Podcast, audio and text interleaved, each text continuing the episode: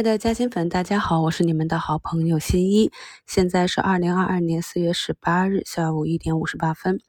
那目前呢，两市放量上涨，还是比较健康的。那有的朋友呢，很着急的就把仓位减下去啊，或者打出了自己的活动仓。要注意的一点是。往常的震荡行情里啊，大涨的时候我都会提示控仓啊。那么今天午评里呢，和早评里也是跟大家讲滚动持仓，甚至滚动加仓啊，并没有像往前那样提示一个大涨兑现。所以大家呢要注意一下我语言上的细节差别啊，因为呢不准公开提示预判哈，所以呢新一也是尽力了。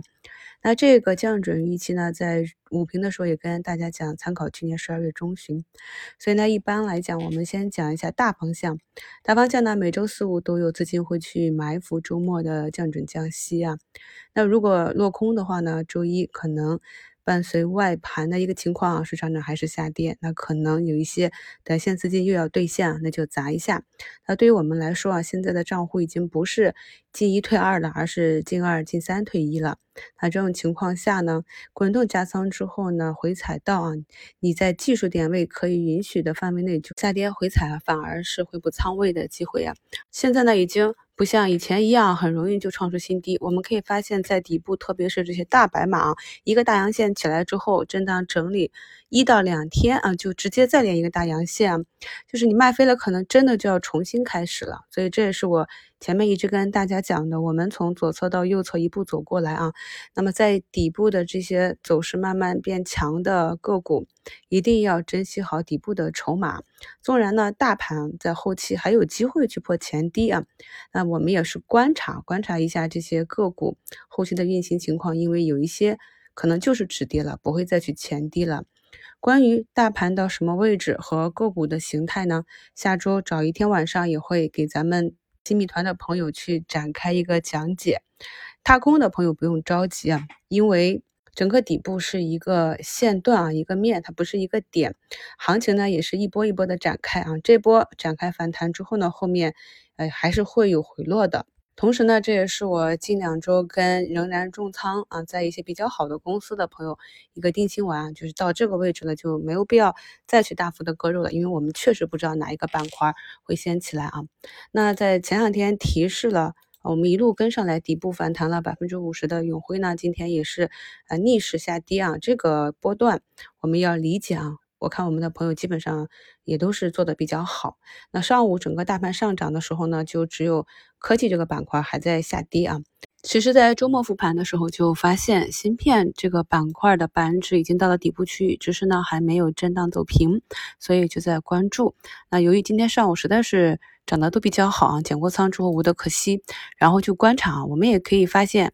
其实有一些科技股在近期板块下跌的时候，已经有点跌不动了。所以呢，下午发现异动之后，我也是在五评的置顶评论中给大家写了，有资金扎回到了科技。那有一些朋友不知道该买什么，因为空仓很久了或者清仓很久了，但也有在评论区看到有些聪明的投资者去买了消费呀、酒呀板块的 ETF，也可以看到酒 ETF 呢也是涨得非常好，阳加阳两天涨了十几个点。这些都是非常好的选择，都是我们在过去的节目中啊累积出来的智慧和经验。为什么呢？在大盘的整个底部没有完全的走出来之前啊，我就跟大家讲，可以去慢慢的打上仓位了。因为呢，后期如果大盘再去寻底啊，哪怕跌破了前低，那有些个股呢，可能也都不会回到前面的位置了。这就是呢。有的朋友选择打上活动仓，或者有的朋友根据图形或者根据整个股价拉开的距离去慢慢的建仓的原因啊。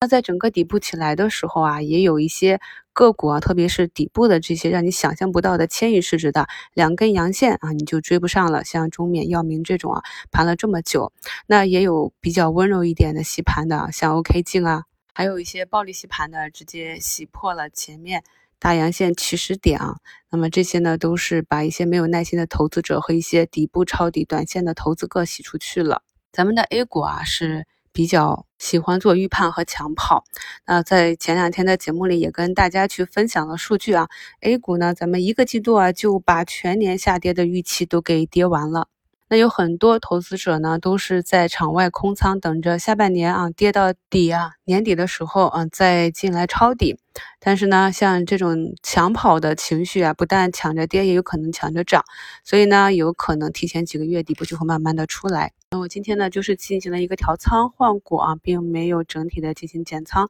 大盘呢，距离上方的压力位还有几十个点，情绪上如果能够持续到尾盘的话呢，明天呢。有一些资金可能继续进来埋伏周末的降准啊，如果降准真的出来的话，下周一二呢还是有机会高抛的。那如果降准落空的话呢，也会有资金继续进行低吸高抛等降准，那大概就是这个节奏。所以大家根据自己个股的情况来制定啊，接下来震荡的应对仓位计划。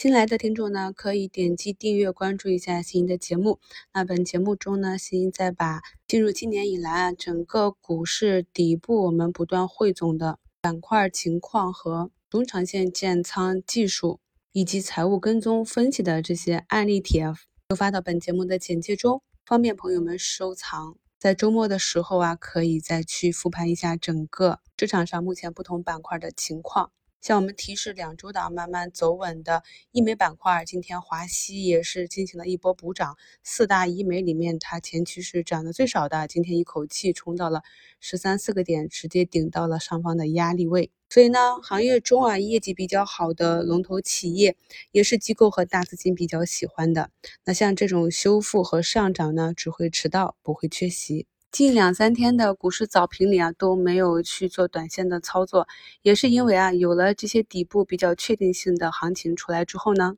当然对短线的这种不确定性的投机计划就没有什么兴趣了。所以呢，前段时间啊整个底部盘整的寻底的这些大白马没有什么行情的时候，我们就讲短线啊，而本周呢我们就比较多讲这个中长线。这也是根据市场风格轮动啊，我们的节目也是实时的跟随大盘的脚步。目前呢，上证和创业板板指呢也是走到了一个小压力位，看一下是否能够把这个涨势坚持到尾盘吧。感谢收听，我是你们的好朋友新一。